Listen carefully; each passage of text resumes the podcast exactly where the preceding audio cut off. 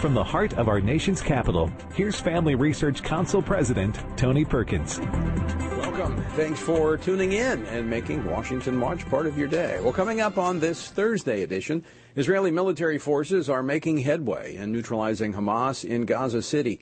The IDF reported they had secured and destroyed a wide underground network of tunnels under the city and eliminated a number of Hamas fighters. We'll get a live report from Israel from war correspondent Chuck Holton in just a moment. And then there was five. The GOP primary field continues to dwindle as the candidates met in Miami, Florida last night for the third GOP primary presidential debate. Former President Donald Trump was not among them. In the shadow of Tuesday's election and Ohio voters placing unrestricted abortion into the state's constitution, the issue of life was not only a prominent topic, but it is also a topic that is drawing lines of separation between the candidates. So no Republican president can ban abortions any more than a Democrat president can ban these state laws. So let's find consensus. Let's agree on what how we can ban late term abortions. Let's make sure we encourage adoptions and good quality adoptions. Let's make sure we make contraception accessible. Let's make sure that none of these state laws put a woman in jail or give her the death penalty for getting an abortion. Let's focus on how to save as many babies as we can and support as many moms as we can and stop Thank the you. judgment. Hmm, that was former South Carolina Governor Nikki Haley. Meg Kilgannon joins me later to break down where the five remaining candidates stand on life. Also on Tuesday, voters in Ohio joined 23 other states in legalizing recreational marijuana it may be a lesson on messaging because what the advocates for that said was that this is just like alcohol and we should regulate it and we should tax it just like alcohol. And as I was at the polls yesterday talking to folks, a lot of people seem to agree with that. That was NBC News correspondent Priscilla Thompson. The question is, is it just like alcohol. The push to legalize marijuana, marijuana continues despite mounting research of detrimental effects of marijuana usage. A study that will be presented at the American Heart Association Scientific Sessions in Philadelphia, which begins on Saturday, will highlight research connecting marijuana usage to heart failure. We're going to talk with Dr. John Fleming, physician, former member of the of Congress, and a former deputy assistant secretary for health information technology in the Trump administration. And finally, as I mentioned yesterday, I sat down with House Speaker Mike Johnson and covered his two first two weeks as Speaker of the House, including the left's unhinged attacks on his Christian faith. When you rise up in leadership, there are whole industries, as you know, that are dedicated to taking down public officials like me, um, they can't stand the idea that someone would openly acknowledge their faith, right? That, that's not in vogue in Washington anymore. Hasn't been for a long time. The rest of that interview coming up later here on this edition of Washington Watch. The website's tonyperkins.com. Resources there for you and contact for contact information for all of our guests. Our word for today comes from 2 Peter, where Peter is warning against false teachers, which was a reoccurring theme in the letters of both Peter and Paul. It was a problem then, and it's a problem now. In chapter 2, Peter writes, They have forsaken the right way and gone astray, following the way of Balaam, the son of Beor, who loved the wages of unrighteousness. But he was rebuked for his iniquity. A dumb donkey, speaking with a man's voice, restrained the madness of the prophet. Well, Paul continues in chapter 3, where he writes, You therefore, beloved, since you know this beforehand, beware, lest you also fall from your own steadfastness, being led away by the error of the wicked, but grow in the grace and knowledge of our Lord and Savior, Jesus Christ. So, how do we keep from being led astray? Well, we grow in the grace and knowledge of the Lord by being anchored in His Word. To find out more about our journey through the Bible, go to frc.org slash Bible. Israeli forces have continued their push deep into the Gaza Strip, engaging Hamas terrorists in running gun battles while bulldozing and destroying the network of tunnels from which Hamas operates. They've uncovered military installations and munition plants near or even under hospitals, schools, and mosques. Joining me now from the ground in Israel for an update is freelance war correspondent Chuck Holton. Chuck, welcome back to Washington Watch. Good to see you, Tony. So, Chuck, give us the latest. Uh, it sounds like it was a pretty busy day for Israeli Defense Forces. Well, it certainly has been. They've been uh, making big gains on the ground, and they are actually approaching the hospital, the only uh, operating hospital now in north northern Gaza, uh, the one that they have proof that the headquarters of uh, Hamas is underneath. And so that's going to get very, very difficult as they try to root out uh, from those tunnels uh, all of those Hamas fighters. They have found, as you said, hundreds of sites that were launch sites for missiles, and many of those sites uh, were next to schools, next to mosques, playgrounds, uh, buried in the ground of the playground. Uh, and we're starting to learn a little bit about how they are able to continue firing these rockets uh, because many of them were actually the rocket launchers built into buildings or built into the ground so that they didn't have to set up a rocket launcher or anything like that. They just had to uncover it with a tarp and they could set a timer and, and have those things fired. Uh, there has not been a day go by since October 7th when we have not had uh, rockets firing out of Gaza. Today was no exception. We had over 10 rocket launches out of Gaza today. And uh, so far, the uh, uh, Hamas terrorists have fired 9,500 rockets between them and Hezbollah since October 7th. Now, they say that about 12% of those rockets have fallen short. And so that all but guarantees that Hamas has killed uh, dozens, if not hundreds, of its own people uh, with those rocket launches. Now, because many of those are homemade rockets and they malfunction. But some of those rockets are long range rockets, and they're rockets that are given to them or sold to them by countries like North Korea, Iran. And uh, those are the ones that are most concerning because they can strike much deeper into Israel and can uh, pack a bigger punch. Those are the ones that the IDF has been most focused on shooting down. And over the last couple days, we've seen the number of long range rockets drop precipitously. So that's a very good sign. Uh, I don't think, though, that we'll be able to uh, claim victory in uh, in any sense in Gaza until they go at least a day with no rocket launches whatsoever.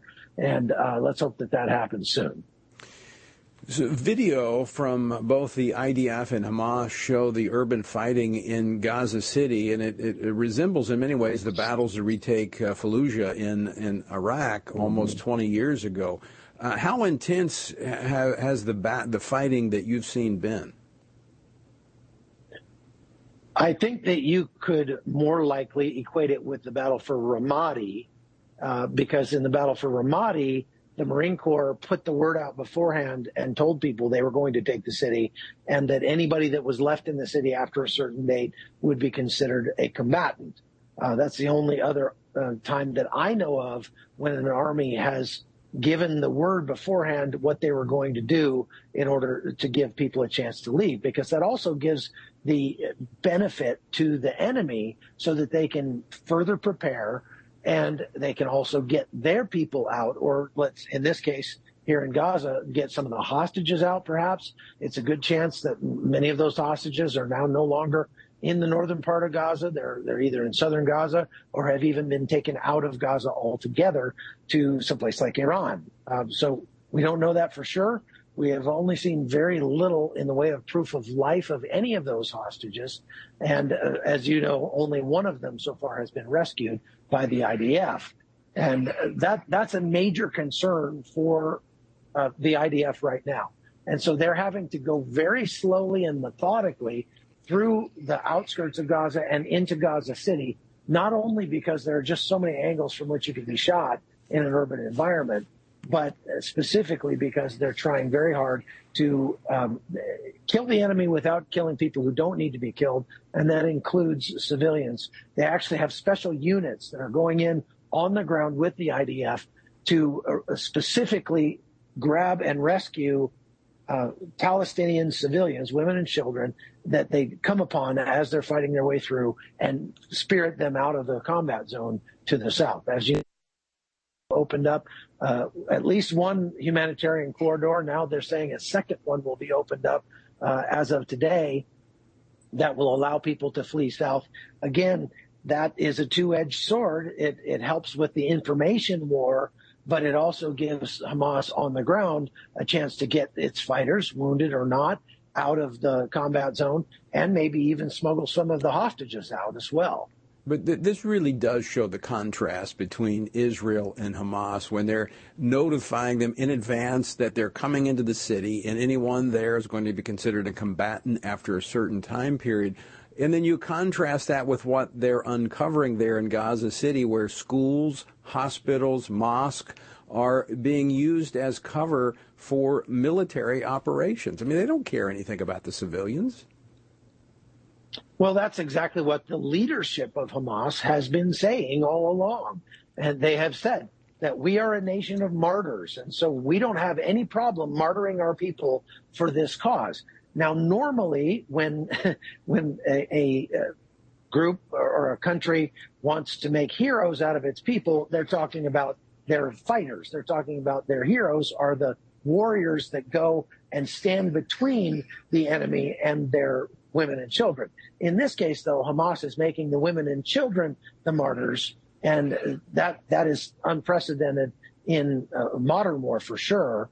Uh, and so, for them to say that they love uh, death as much as we love life, it's kind of hypocritical in a way because the leadership of Hamas actually isn't in Gaza. They're right. in Qatar, which brings up a whole other uh, question because the United States calls Qatar a trusted ally in the region, but Qatar gives hundreds of millions of dollars to Hamas and hosts the Hamas leadership in their country. And oh, by the way, we have a military base there with 8,000 troops in it. It's just kind of hard to wrap your, your head around when you start to think about it. And it's interesting. We don't hear much from the international community uh, condemning Hamas for pushing civilians to the forefront of the battle, whether they want to or not. And I mean, it, it's just, it, it is quite amazing the duplicity, the hypocrisy that we see.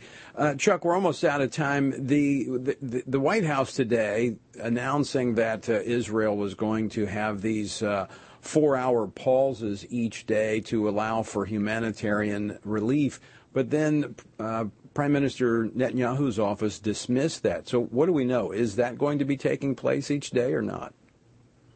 Well, it's being reported that it's uh, supposed to happen, and uh, I think the real problem with that is that it is a it's a big publicity coup for Hamas because Hamas's objective here is legitimacy. And so the, by by negotiating with these terrorists, they are being given legitimacy, and this is all coming under heavy, heavy pressure from the United States.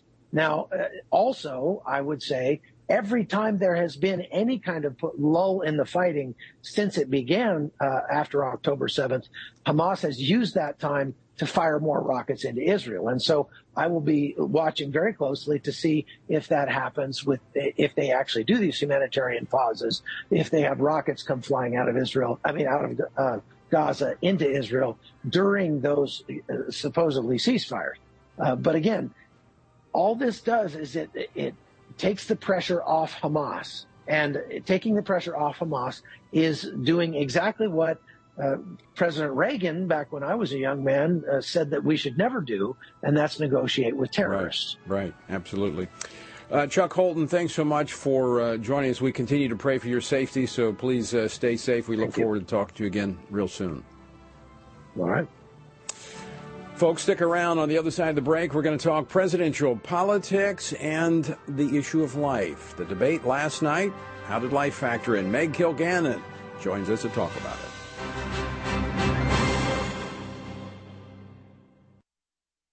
Christians must be sure to faithfully think about the issues that have taken our culture and many of our churches by storm from a biblical perspective. Family Research Council's David Closson, along with co-authors Denny Burk and Colin Smothers, released a new book, Male and Female He Created Them, a study on gender, sexuality, and marriage to help Christians better grasp the Bible's teaching about these issues. This study presents a biblical view of homosexuality, transgenderism, and marriage. With this new resource, readers will be given guidance on specific questions related to preferred pronouns, identity, intersex conditions, and other matters that our churches must be discipling their members to respond to with love and biblical conviction. As part of the study, readers have access to supplemental videos by Dr. Albert Mohler, Dr. Heath Lambert, Reverend H.B. Charles, Dr. Christopher Yuan, Dr. Rosaria Butterfield, and others that expand and elaborate the themes of each chapter. To purchase a copy, go to hecreatedthem.org. Today we find that global persecutions of Christians is growing more menacing every year. Family Research Council's Lela Gilbert, Ariel Del Turco, and Lieutenant General Jerry Boykin's book, Heroic Faith, shares personal stories from those who have endured religious persecution and gives a close look at the dire situations Christians often face due to dangerous and sometimes deadly opposition to their faith. The book's true stories of persistence and faithfulness amidst crisis offer inspiration and hope. Heroic Faith also provides insights into the ideologies driving the hostility and persecution, what steps the U.S. government might take to help, and how readers can best respond to the struggles of the faithful. It is critical for us to learn from our brothers and sisters who are suffering deeply and to do whatever we can to help. You can get your copy of Heroic Faith wherever books are sold or by going to frc.org slash heroic faith. Again, that's frc.org slash heroic faith. Men are constantly told that there is no place for their thoughts and concerns about abortion. However, this attitude ignores the fact that both women and men are deeply and personally affected by abortion. Furthermore, one does not have to be a woman to know that abortion ends the life of an innocent, unborn child. Every man has a role to play in protecting unborn lives and supporting the mothers in their families and greater community, which is why FRC's Center for Human Dignity has released a resource titled A Man's Guide to Standing for Life. This resource was created to help men positively address the topic of life. This guide will equip men with phrases to utilize or avoid, as well as practical tips for helping to protect life and the expectant mother or unborn child he knows.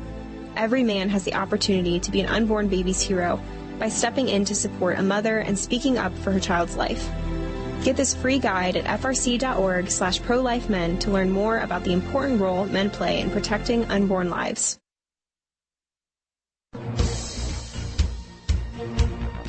Welcome back to Washington Watch. Good to have you with us on this Thursday. The website is tonyperkins.com. All right, as we were talking about top of the program, the third GOP presidential primary debate took place last night in Miami, Florida. And just as in the previous two debates, the candidates squared off without the frontrunner, as former President Donald Trump again declined to participate. Uh, he uh, had his own event down in Florida, not too far from the debate.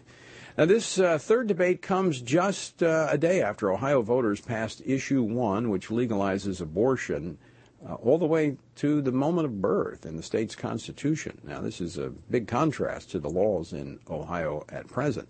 Now, the debate, the debate last night, I think, offered Republican candidates the opportunity to react to the narrative of the legacy media the media is pushing to scare Republicans out of promoting the sanctity of human life. So, how did they respond? Did they take the opportunity to uh, communicate a pro life message? Well, joining me now to discuss this, Meg Kilgannon, Senior Fellow for Education Studies at the Family Research Council. She served in the Department of Education during the Trump administration. Meg, welcome back to Washington Watch. Thanks, Tony. So the legacy media wants to uh, to create uh, instant analysis of who won and who lost last night. But let's talk about how the candidates handled the issue of protecting life especially coming just a, day after issue one passed Ohio, making it the seventh state that has uh, put uh, abortion into the state's constitution or restricted pro life laws. So, did we see a difference between the candidates last night? Um, we, we did. I, I I watched that segment of the debate about three times today to to get ready for our talk right now, and um, I got to tell you, I I felt like I was more confused the more I listened about what was a cohesive pro-life message from the Republican Party or from any one candidate. I mean, they were just all over the map, um, and I, I really feel like it it it shouldn't be that hard as long as Republicans have had the pro-life issue as you know the the definitive platform of the party. And pretty much, if you're not pro life, you're not going to get the nomination, right? Uh, to, to have that display on stage was, it was really quite something. So, what's changed in terms of the the issue of the sanctity of life, the desire to protect the unborn and women post Roe? I mean, why has why do we see now politicians that are stumbling over themselves when before there was great clarity? Well, before you know, when when when we were still operating uh, under the the false idea that there's a constitutional right to an abortion, which of course there is not and there cannot be, um, then it's easy to say that you're pro-life and not really have to be very specific about it, right? Because it's not really not really uh, an available option to you. So now that it matters, um, candidates are struggling, and you're finding out who who has consistent uh, pro-life values that are based on maybe a larger worldview, uh, a faith tradition, some some real meaning to them, rather than just oh, that's what I have to say if I want to be Republican, and so okay, I'll say I'm pro-life. You could see the you could see a range on the stage, and then you have people who have said they're consistently pro-life and maybe they have voted pro-life or, or supported pro-life policies and, and yet they're they are in the face of recent electoral challenges uh, for the issue, they're sort of walking it back or rethinking it or wondering if, if this is still what we should be doing as a party. And so eh, there, we don't we shouldn't be leaving that much wiggle room. This is yeah. what we should still be doing as a party, right? Well, Let's kind of go down the, the list. There's five candidates. Uh, you know that it's uh, it's like musical chairs. It seems like uh, every time uh, we go to a new debate, the music is stopped and we lose one. So, so from what I heard from uh, Governor DeSantis, it, it, doesn't seem like he's equivocating. It sounds like he's, I mean, he's talking about creating a culture of life. He's got a record. Um, he did. So he, he, did. Give me your take um, on him. He, he, he did, but he, having signed a six week bill, he certainly didn't mention that he did that, and he seemed open to some sort of um, uh, to, to, some sort of compromise on that point. Um, I, I didn't hear any of them really use the term baby. Uh, mm-hmm. when they were talking about it, which was interesting to me. But um, I thought his life was probably, of all the answers, one of the better ones. But I don't really want to hear about adults necessarily when I'm talking about when I when they're yeah. talking about this issue. I'd like to hear about the unborn child I, that we're protecting. You know, and, and what's what's amazing about that to me, Meg, is that that's the conversation that we've been having for four decades. It's about the right. unborn child, and for some reason I don't know if it's the media that's driving this narrative. You know, and people are they're scared, they're responding to it. I don't really expect that from from DeSantis because he's got such a great record on the life issue as governor, and and I think past performance is the best indicator of future performance based on my mm-hmm. quarter of a century in politics. Let's talk about South Carolina Governor Nikki Haley, you know, she declared I'm unapologetically pro-life, but then she gets into this thing, don't judge me for being pro-life and I won't judge you. I mean, who's judging? We're talking about laws. Yeah, her her answer I think was the most confusing and uh, frankly offensive of any of the candidates. I just really did not really did not enjoy her answer. I mean, saying that we need to make sure abortion is uh, uh or contraception is accessible. I mean, are we going to pay for that too? And, like, and what about and, her and, comment? Since when is it not? Her comment about putting mothers given the death penalty. I mean, I missed that somewhere. I, I, yeah, mean, this is I, the talking points of the left. Exactly. And and to call your the the pro-life base of the Republican Party some to make them seem like we're some sort of ogres or somehow we're the, the you know that we have to be managed or I, I don't yeah. know what the point of that is. It was really disingenuous. So Tim and, Scott and, Give me before we run out of time. Tim Scott. He he embraced the the pain bill that uh, Lindsey Graham is introducing. At the point of child feels pain, sucking its thumb, we should have a that should be the bare minimum of protection across the nation. He did. He did. I, I, I have heard him speak more eloquently about life, but he did say that at the debate last night. All right. Well, we'll have to leave uh, Governor Christie, who pretty weak on this. Uh, yes. Well, I guess he's okay, but he's he's still weak. And and Vivek, uh, he's just depends on the day of the week. Uh, right. He did have a good statement last night uh, on, on, the life he issue. So he he did last night, but never know where you may be. Meg Kilgannon, great to see you. Thanks for joining us today. Thanks for having me, Tony. All right, we'll f- continue that conversation another time. Coming up next, marijuana. Also in the state of uh, Ohio on Tuesday, voters approved recreational marijuana. But there are some significant health consequences. We're going to talk about that next. Dr. John Fleming. Don't go away.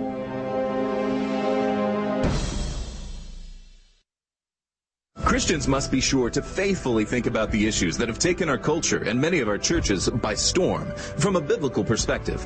Family Research Council's David Closson, along with co-authors Denny Burk and Colin Smothers, released a new book, Male and Female He Created Them, a study on gender, sexuality, and marriage to help Christians better grasp the Bible's teaching about these issues. This study presents a biblical view of homosexuality, transgenderism, and marriage. With this new resource, readers will be given guidance on specific questions related to preferred pronouns, identity, intersex conditions, and other matters that our churches must be discipling their members to respond to with love and biblical conviction.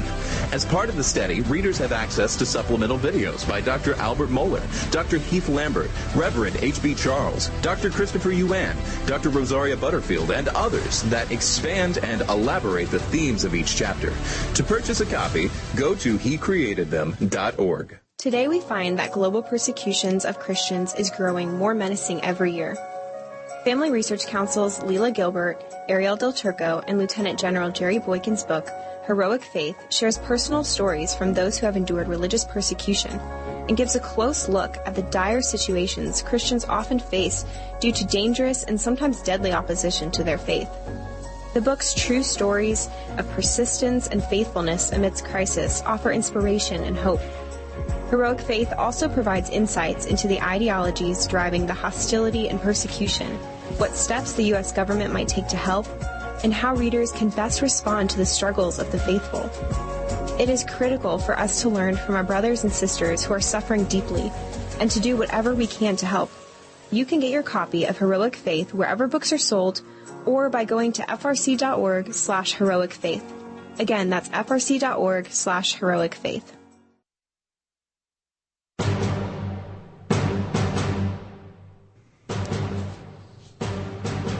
Two new studies link daily marijuana use with a higher risk of heart failure or heart attack, especially in older users.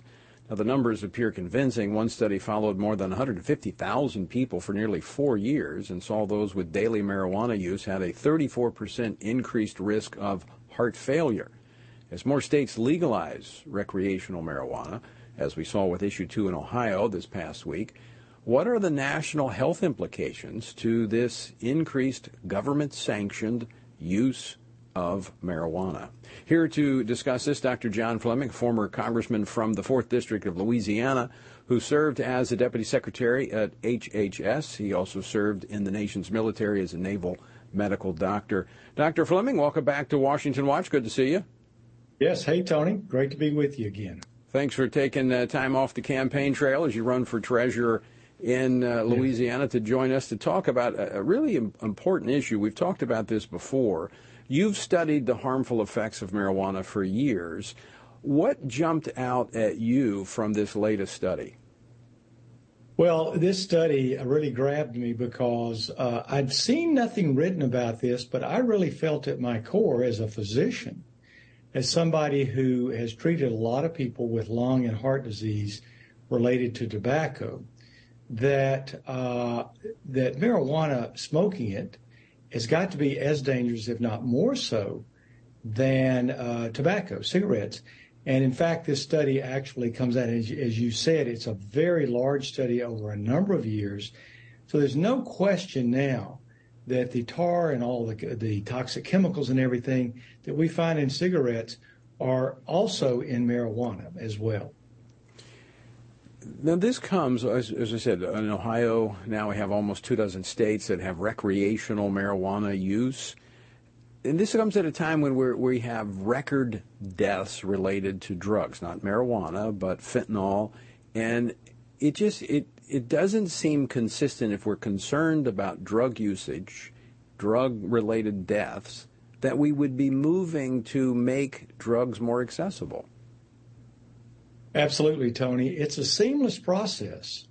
And uh, you may be aware that I wrote a book back in 2006 uh, based on the premise that the earlier a child is exposed to addicting chemicals, whether it's tobacco, uh, alcohol, marijuana, whatever, uh, the studies show clearly that the brain becomes imprinted on these addictive substances, whatever they may be, and they have a much higher risk of ultimately developing alcoholism, drug addiction, whatever. And the rates of addiction have been going up progressively as we become more relaxed about access by children, young adults to these addicting substances.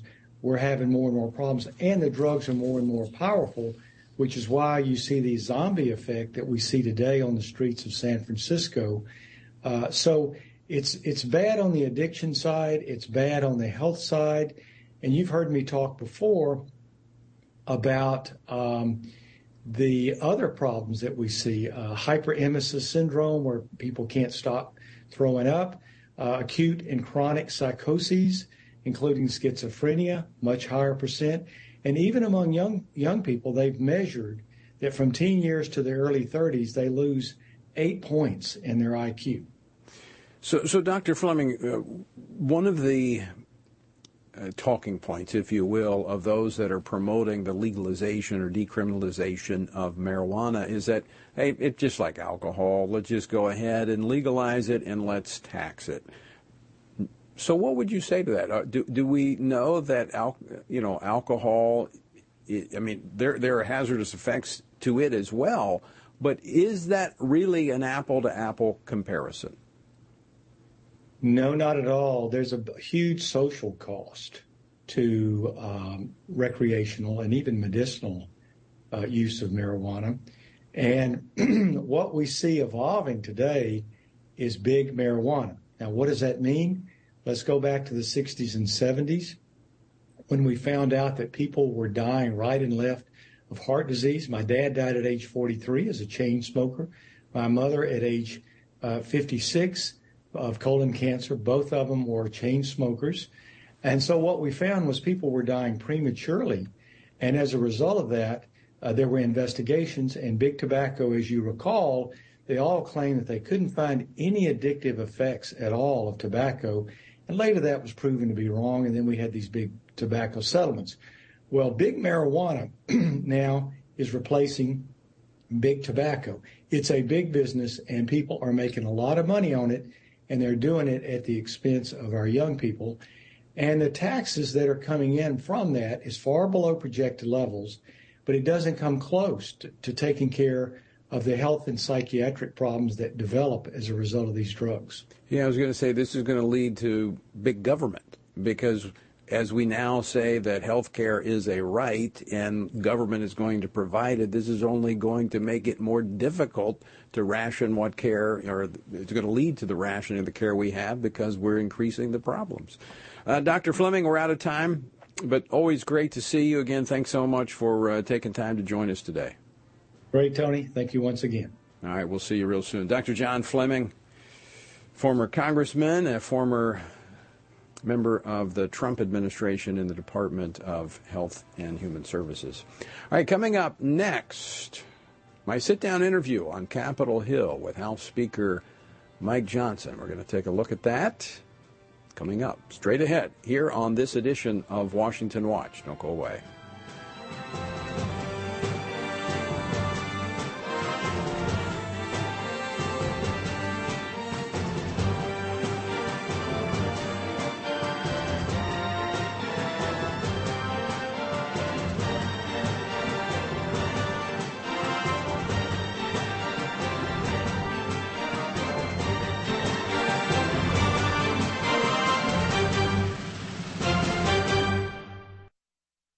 Christians must be sure to faithfully think about the issues that have taken our culture and many of our churches by storm from a biblical perspective.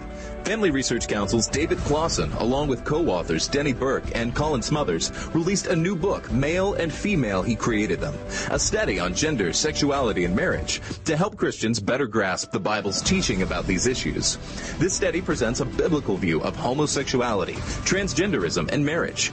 With this new resource, readers will be given guidance on specific questions related to preferred pronouns, identity, intersex conditions, and other matters that our churches must be discipling their members to respond to with love and biblical conviction. As part of the study, readers have access to supplemental videos by Dr. Albert Mohler, Dr. Heath Lambert, Reverend H.B. Charles, Dr. Christopher Yuan, Dr. Rosaria Butterfield, and others that expand and elaborate the themes of each chapter. To purchase a copy, go to hecreatedthem.org. Today we find that global persecutions of Christians is growing more menacing every year. Family Research Council's Lela Gilbert, Arielle Del Turco, and Lieutenant General Jerry Boykin's book, Heroic Faith, shares personal stories from those who have endured religious persecution and gives a close look at the dire situations Christians often face due to dangerous and sometimes deadly opposition to their faith. The book's true stories of persistence and faithfulness amidst crisis offer inspiration and hope. Heroic Faith also provides insights into the ideologies driving the hostility and persecution, what steps the U.S. government might take to help, and how readers can best respond to the struggles of the faithful. It is critical for us to learn from our brothers and sisters who are suffering deeply and to do whatever we can to help. You can get your copy of Heroic Faith wherever books are sold or by going to frc.org slash heroic faith. Again, that's frc.org slash heroic faith. Men are constantly told that there is no place for their thoughts and concerns about abortion. However, this attitude ignores the fact that both women and men are deeply and personally affected by abortion. Furthermore, one does not have to be a woman to know that abortion ends the life of an innocent, unborn child. Every man has a role to play in protecting unborn lives and supporting the mothers in their families and greater community which is why FRC's Center for Human Dignity has released a resource titled A Man's Guide to Standing for Life. This resource was created to help men positively address the topic of life. This guide will equip men with phrases to utilize or avoid, as well as practical tips for helping to protect life and the expectant mother or unborn child he knows. Every man has the opportunity to be an unborn baby's hero by stepping in to support a mother and speaking up for her child's life. Get this free guide at frc.org slash prolifemen to learn more about the important role men play in protecting unborn lives.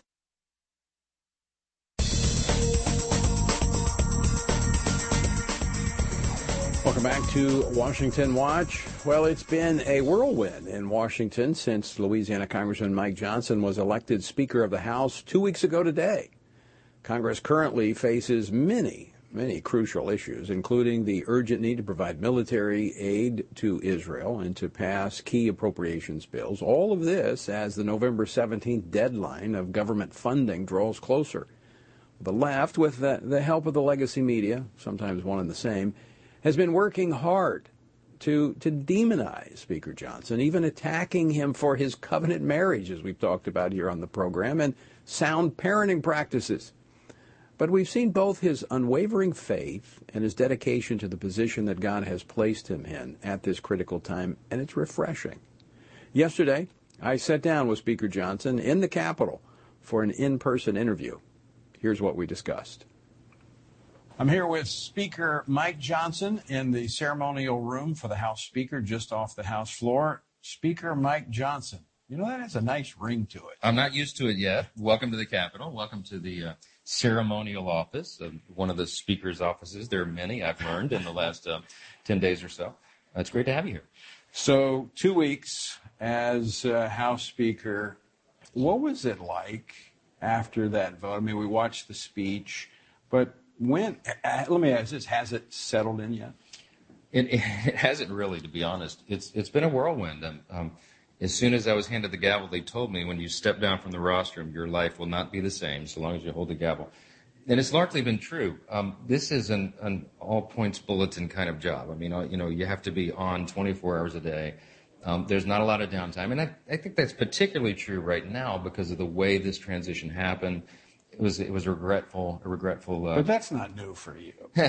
well, I mean, you've been 24/7 since I've known you. True. Perhaps I was prepared for that, but to to assume a speakership to begin one midstream in the midst of a Congress is very different than it's normally done. Plus, not going through the various. Usually, it's like majority leader, then speaker. I mean, you you came from the being the the vice chair of the conference. Now, you did serve as chairman of the RSC, Mm-hmm. but. I mean, this is like going from uh, you know zero to Mach speed in 30 seconds. Somebody said it's the JV team to the NFL. Uh, okay, whatever the metaphor is, it was a lot, um, and there was a, there was a lot to be done because we were kind of in a tumultuous period for those weeks, and we had to pull the team together. We had to cast the vision. We had to staff up immediately. The speaker's office has, I think, over 80 employees with the various divisions and jobs that are that must be handled. We had to you know, set the policies and procedures in place. And, and immediately, of course, upon us is the government funding Right, issues right, right. and the appropriations deadline and all the rest. So it's been a lot. It's been a lot. Well, let's talk about some of those issues as you, you know, two weeks into the position. The top three issues facing you, what, what would you say they are? Well, the immediate uh, that's before us and we face next week is no- November 17, and that's the uh, when the government funding runs out, and we would go into a shutdown if we don't either complete the appropriations process or do some sort of stopgap funding measure. And so, and you've been working, I mean, the, House is working late into the night to get these appropriations bills done. Right, right. But you're not going to get them all done by the 17th. No, and, and part of the reason for that is there was no muscle memory. This has actually not been done Right, for right. quite some time in Washington. In fact, they told us it could not be done. But this House Republican majority committed to doing it a different way, to changing how Washington works. And um, I'm pleased to say that we've, we've done a great job in that regard. We're moving the separate appropriations bills through the process, but we've run out of time because we lost a little bit of the clock and a little bit of the calendar. Um, and so it will require a stopgap measure to allow us additional time to complete that process. But I'm, I'm very optimistic about this. We, as late as last night, we were meeting, I'm meeting personally with small groups, subsets of members, and talking through their ideas on that, concerns, and we're, we're reaching consensus. I'll tell you, this is an encouragement that there is a great esprit de corps amongst the members in the House, more than I've ever seen since I've been here I, I can years. echo that. That's what I'm seeing. And then they went home, Tony, uh, last weekend and the weekend before, and they, they were they, they received that same level of energy, esprit de Right. corps from the grassroots, from the base at home, from constituents, even in different parties. And I'm hearing it in the doing a good job. narrative when we're talking about the time, the clock is ticking. We're just, uh, we're less than two weeks away from uh, the deadline here. Um, but I'm not hearing anything about a government shutdown. I'm hearing about how we're going to fix this among all the members. That's right. On the Republican side. And we're not going to fix it the way they have always done to us in the past, as long as I've been here, and that is wait to the very last minute, right before Christmas, and jam an omnibus spending package upon members of Congress and thus the people that spends, you know, trillions of dollars and is 3,000 pages that no one read. That's the playbook every time. We're not doing that playbook anymore. Good. Let's talk Israel. That is, I mean, the Middle East is, I mean, it, it looks like it could spin out of control at any moment. Yeah. We it, can, and you saw not only did I did I address that as a top priority in my speech before I took the oath of office. Um, I I also came out as our literally the first act uh, under my speakership was the resolution to declare our commitment to Israel, our great friend and ally. And every day since then, we have been emphasizing that. The first major bill that we passed was the Israel uh, supplemental funding package, uh, the, the aid that they desperately need, and is exactly the amount that was requested even by the But, White but the Senate's not moving. They're not moving it. You know why? Because we added a pay for. What a concept. That's another thing that we're doing differently. You know, you, you, we can't just borrow the money from some other country to spend and help our Thirty-three trillion dollars in debt. At what point do we say enough is enough? 33.6 trillion and it adds every moment. While we're recording this we'll go another 20 or 30 million dollars in debt just over a few minutes. It's not sustainable. And so we have obligations as the great superpower the great leader in the world but our first obligation is is stewardship of the tr- precious resources of the american people. And i'm a maybe i'm old school tony but i think we can do these things simultaneously but it takes fiscal discipline. Every hardworking family in america has to make a budget they have to live within their means they don't get to spend beyond that and their government should operate on the same principles. It's not rocket science, but we've gotten away from it. And that's why we're in this terrible situation. And we're trying to bring common sense back to the equation. And so taking uh, $14.5 billion out of a $67 billion fund that was set there to build up the IRS and hire new IRS agents to go and audit small businesses and families. Okay, if you're weighing those priorities, I sent the message to Senator Schumer and the and the Democrats who run the Senate. I think helping Israel right now is a little bit higher priority than hiring IRS agents. I wasn't trying to make a political statement. That just makes sense to us, and it makes sense to the people. House Speaker Mike Johnson, I like that ring. I'm, mm. I'll never get tired of saying mm. that.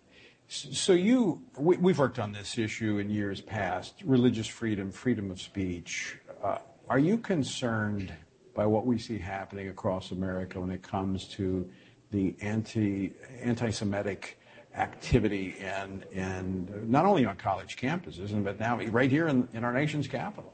We're seeing it everywhere. I, really thought that the, large wave of anti-Semitism was not something that we would see in America. I thought we were kind of beyond that. There's always pockets of that, but wow, I mean, it's been shocking uh, to see how this is this kind of uprising of anti-Semitism is is just uh, infected the whole country, and it a lot of it is is sort of centered in the college campuses, and they've been indoctrinated by these radical leftist professors and all of that. We know that that's a cultural issue, but to have it here in Congress has been so disconcerting. I mean, we had a member of Congress in the last 24 hours who doubled right. down on this. Right. You know, from uh, what do they say, from the sea to the uh, to the ocean. It, it, basically, the message is they want to they want to eradicate the state of Israel. Right. And that's an elected member of the people in the United States Congress. Yeah, speaking out in support of a terrorist group. Yes, they're they're they're not just pro-Palestinian. It, it's as if they're supporting the the atrocious actions of Hamas. I mean, it, it's it's devastating. We heard the hor- harrowing stories of families of these kidnapping victims in Israel. Uh, we had a, a, candlelight vigil, a bipartisan vigil, by the way, on the steps of the House last night, and I led the group in prayer. And I, I just I, I, I, prayed to God that we would have peace in Jerusalem, we'd have peace in Israel. We're admonished in Scripture to right. to pray that and to insist upon it. And um, it was a great feeling there to have Republicans and Democrats standing united in this cause. And I think we need to send that message around the world. Well, along those lines, when, when I was uh, chairing the U.S. Commission on International Religious Freedom, we were actually looking at uh, the anti Semitism that was taking place in Western Europe. Mm-hmm. And I remember hearing from the um, official from the United Nations who oversees the anti Semitism uh, effort there. And he said that, you know, this is, we need to be paying attention because it's the canary in the coal mine.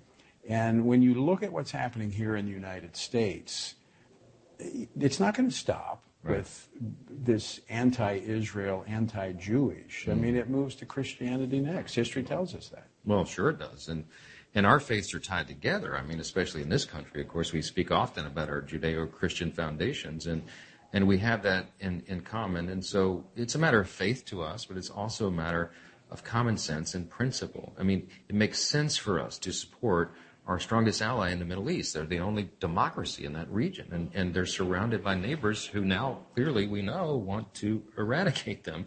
And, and, and it makes good sense from a public policy standpoint, from an investment standpoint.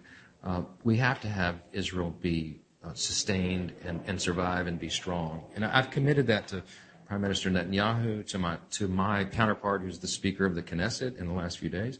They invited me to come and address the Knesset, and I'm going to plan to do that as soon as possible. Um, because I think we need to continue to just reinforce and double down on this idea that America will always stand with Israel. It's, this is the right side of the conflict. Is this same spirit what is driving the attacks on when you when you see the hostility toward Christian faith? I mean, you've been attacked for your faith. Yeah. Uh, the fact that you know you have a covenant marriage. Mm-hmm. Uh, yes, right. Which I had something to do with. It's your fault. yeah. But, so and, and, you're protecting your kids from uh, evil influences. Somehow, doing what used to be normal makes you a, a, a target, a villain. It's it's been remarkable, hasn't it? Um, you know, look, we, we, we know what comes with the territory when you rise up in leadership. There are whole industries, as you know, that are dedicated to taking down public officials like me. Um, they can't stand the idea that someone would openly acknowledge their faith, right? That, that's not in vogue in Washington anymore. Hasn't been for a long time. So what you're seeing right now is Washington and the surrounding press corps interacting with a leader who openly acknowledges what he believes. What a concept. I mean, you know, in previous generations, everyone did. Right. Right. As of right now, the, the polling affirms that over a majority of the of the American people also identify as Christians, you know, with their faith. This should not be a remarkable thing. It what would be remarkable to the framers of our Constitution that this is that this would be controversial. Right. That's how far we've But. I think that's a part of the cancel culture to try to suppress, repress, to ice, make people of faith feel like they're isolated Sure. and alone, so they'll go silent. And that's all the more reason we need to speak up. Well, and that's what's happened over decades. You know, we've lamented this many times. We saw the trend happen, the cultural shifts in America, because they convinced Americans over time that there was this rigid, you know, the separation of church and state. Of course, they take the phrase completely out of context from the letter that Jefferson wrote. We all know that. And, and what they've what they've convinced a generation or two of Americans uh, of is that that means that faith can have no influence in the public square. Of course, the the original meaning of the First Amendment was that the government cannot encroach upon the church, right? They- wanted, the founders were so clear, they wanted a vibrant expression of faith in the public square because they knew that what we were doing here was an experiment in self governance. And they knew that to maintain a constitutional republic of, by, and for the people, you had to have a basic consensus, a, a sense of, of morality and virtue that undergirded the republic, or else it wouldn't, it wouldn't continue. I mean, Washington said, of all the dispositions and habits which lead to political prosperity, religion and morality are indispensable supports. And then John Adams comes next and he says, look, our Constitution is made only for a moral and religious people. It is wholly inadequate to the government of any other. We have completely forgotten those notions, and we got to make get a back great, that'd make a great course to teach. Oh yeah, I've done that. I've done that. Yep. How can our viewers and our listeners be praying for you and Kelly and the family? Yeah, thanks. I mean, it's no fun to be lied about and maligned and misquoted. You've faced that in your time and service and career as well. Um, I got a, I got a resilient little little team, little family, and I'm blessed. Kelly is a, a woman of strong faith. She knows, she believes God called us to this, and so um, she's being sustained by the prayers and support and encouragement of lots of friends and people that we don't even know around the country who are praying for us. All of our kids feel that. Um, they're not um, unaccustomed to this either. Uh, and we're going to get through it. Look, I'm undaunted by it. I had my feelings surgically removed back in the 1980s, so they can't hurt my feelings. Um, it's no fun to have your family, um, you know, attacked in the way they are, but they, they have a, a strong sense about why we're here, and we're sticking together. But we appreciate all those prayers and that encouragement and support. But part of the strength comes from the fact that you could see God's hand at work. And you made reference to this uh, in your opening speech when you were accepted the nomination and, the, and you were voted in as, as Speaker. God has been directing your steps, members here. God, nothing happens by chance. Yeah, I mean, Scripture is very clear about that. And if you are a Bible believing Christian, you know that God is the one that raises up people in authority and He sets down others, and um, He is sovereign. And so, understanding that is, is actually a very liberating It is. truth, right? It is. I mean, it takes the burden. He says, "My burden is light," because you know if you're if you're doing your best, as flawed as you are, to operate in accordance with God's principles and to do what is right and good for the people, um, then then God blesses that, and it, and it takes the um, it takes the responsibility in some measure off your shoulders. As John Quincy Adams famously said, "Duty is ours, results are God's." Right? You know my that favorite. quote. I do. He said it right there on the, on the House floor. That's right. Exactly. When they uh, passed the gag rule to keep him from talking about slavery. No, that's right. Speaker Mike Johnson, thanks so much for taking time to uh, to join us today. Thank you, and for all the influence and the uh, mentorship over the years. I really appreciate it. And we're going to be praying for you even harder now. Thank you. We need it. Well, I want to encourage you to join with us in praying for Mike Johnson and for Congress and all of those in authority. Paul wrote to Timothy in 1 Timothy chapter 2. He said, Therefore I exhort first of all that supplications, prayers, intercessions, and giving of thanks be made for all men, for kings and all who are in authority, that we may, here's the key, lead a quiet and peaceable life in all godliness and reverence. For this is good and acceptable in the sight of our God and Savior. So if you'd like to join us, yeah, this is a great opportunity to see the power of prayer at work. So if you'd like to join us, text the word speaker to 67742. That's the word speaker to 67742 and join us in praying for Speaker Mike Johnson. Washington Watch with Tony Perkins is brought to you by Family Research Council and is entirely listener supported. Portions of the show discussing candidates are brought to you by Family Research Council Action. For more information on anything you've heard today, or to find out how you can partner with us in our ongoing efforts to promote faith, family, and freedom, visit TonyPerkins.com. Also, to leave a comment about Washington Watch, call our watch line at 1 866 372 7234. That's 1 866 372 7234.